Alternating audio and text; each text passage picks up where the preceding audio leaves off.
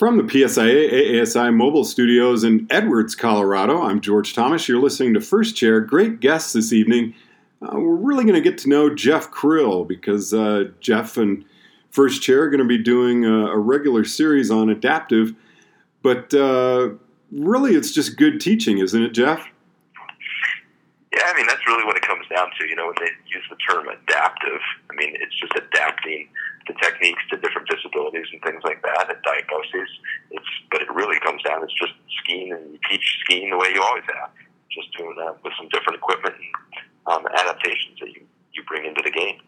So I believe a lot of areas are kind of at their opening days right now. And uh, what are some some tips that you'd have for us as the season's getting underway? You know, I always think about you know we have so much equipment in the adaptive world that um, gets people out there, and um, you can pretty much make anybody ski. I don't, I don't. Doesn't matter what their diagnosis is, or maybe what type of a disability they have, and um, you know whether you can just move your pinky if it can be, or you know just be able to blink. There's ways to get you out on the snow. But many times we under, we we forget that there's a pilot in there and that we're trying to explore as much of their independence and what they're capable of as anything else. Yeah, we want them to go out and have a good time, but it's very easy to take somebody for a ride or to just give them an experience. But I just think there's so much that can be gained by letting people explore what they're capable of. You know, and uh, that was that was given to me early on, and I really have kind of kept it going since then as a, a direction for my entire education teaching career when it came to skiing. Now, I'm at a new area this season, and this was my first day of new hire training. And I loved it because the trainer was saying, the training manager was saying, you know, it doesn't matter if you're a Cert 3 or Cert 2 or whatever. If you don't want to pursue anything further in this discipline, there are lots of other areas where it would be great to have you get your certification. And of course, adaptive came up. And um, what are your thoughts on that? You know, I, I think you know within the, the ski world there are so many different tracks you can go these days. You know, whether it be freestyle or snowboard, you got the Nordic side, and I think they're just all amazing. You know, being able to take a little piece from every other one. And, you know, for me, I'm I'm Alpine certified. I've, I've got snowboard. You know, and then I've got adaptive, of course, and then you know, you got the children's specialist. You know, you, you just don't focus on one thing. What makes a great instructor are all the bits and pieces of what you take from one discipline to another. I think I've kind of been, you know, exposed to a lot more than a lot of other folks in, in the uh, maybe the ski teaching world because of adaptive, because I had to bring all those different parts and pieces together to and use the benefit of each of them to to be better at my craft. So it's been really fun being a part of all of those disciplines. I love it. Know, I mean, I, I think you gain something by not being a one trick pony, if you will. You know, you, you get so much more from everybody if you play with all the different disciplines than just one.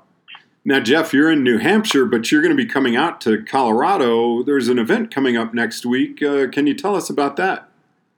Yeah, I've got a couple of busy weeks actually coming up here. Um, we have the uh, Adaptive National Academy, you know, done with Disabled Sports USA. It's going to be going on at Breckenridge, Colorado next week. Um, so be out there for that. Um, giving clinics. Um, there's going to be a bunch of veterans out there learning how to ski, race camps, all kinds of things going on throughout that week. And, um, pretty much it's, it's, you know, the trade show for adaptive skiing. Um, there's going to be vendors there, all the different um, manufacturers of adaptive equipment, you know, seating specialists. I mean, it, it's all over the reservation. And then you get all the program managers and directors, and then there are volunteers who are coming out to coach and go to the um, the academy and be educated. So there's just so much going on there. It's really kind of a great kickoff to the season. I love that it happens early season, and it just gets everybody really excited for what's about to come. And then what's the event coming up after that? After that, then uh, back back home East Coast, um, Pro Jam, uh, which is kind of a master's academy, and there's uh, national team members and myself there. I'm adapted as part of that, so it's you know it's been primarily an alpine um,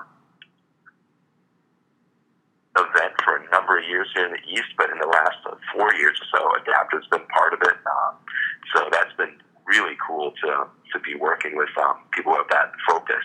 Um, and it just you know it's getting closer and closer. What I do like about sort of the PSIA AASI world is more of the disciplines are working closer together because as things evolve, the more we really feel that or everybody's realizing that there's such similarity and that we can really gain from each other. You know, just kind of like we stated before, it's all it's all coming together. You know, it's one snow sport sliding world out there, and uh, adaptive just happens to be one part of it because we encompass it all. Now I know we're looking to recruit more instructors to adaptive any thoughts on someone who maybe hasn't considered that before? Um, why should they give it a try? You know, it, you know, being an adaptive instructor, I think people get intimidated by either by the equipment or, um, you know, I guess you know having to have some sense of a, a knowledge base when it comes to the medical part to it. But you know, it still just comes down to good ski teaching and what you do as an everyday line instructor. You're dealing with a lot of different people. People come and say, oh, "I've got this knee injury," and "Oh, I've got this shoulder shoulder injury," and "Oh, I've got a fused ankle." So people have that experience and how they adapt in their day to day lesson. And, and let's face it, I mean, you have a lot of different personalities in a, in a lesson group. Um, you know, all different types of learners that are going to be in there. So, you know, and you have to blend them all together to, to get your lesson done. You, you really, pretty much anybody that is an instructor has the ability to adapt. So I don't think that it's that much different. It's just that the equipment sometimes changes and your um, ability to work with that but your ability as an instructor and the way that you approach the lesson is really the same thing. So people should not be intimidated by that at all. In fact, it's a lot more fun sometimes. Jeff, anything you want to leave us with tonight uh, before we close? You know, um, I'll just say, you know, like taking on the season here, let's think about independence and let's, uh, you know, move forward with that, that mindset as you kind of take on your lessons this season, explore what people are capable of, and don't be limited by anything. Um, I know that any individual has had a disability, or I don't, or if they haven't, um, let's explore what people are capable of. You know, and just don't uh, pigeonhole them into a, a little box where you think they're held, because people will surprise you every single time. That's for sure. National team member Jeff Krill joining us on First Chair. Jeff, thanks very much. Yeah, can't wait to get back on it with you. Thanks, George. From the PSA ASI Mobile Studios in Edwards, Colorado, I'm George Thomas.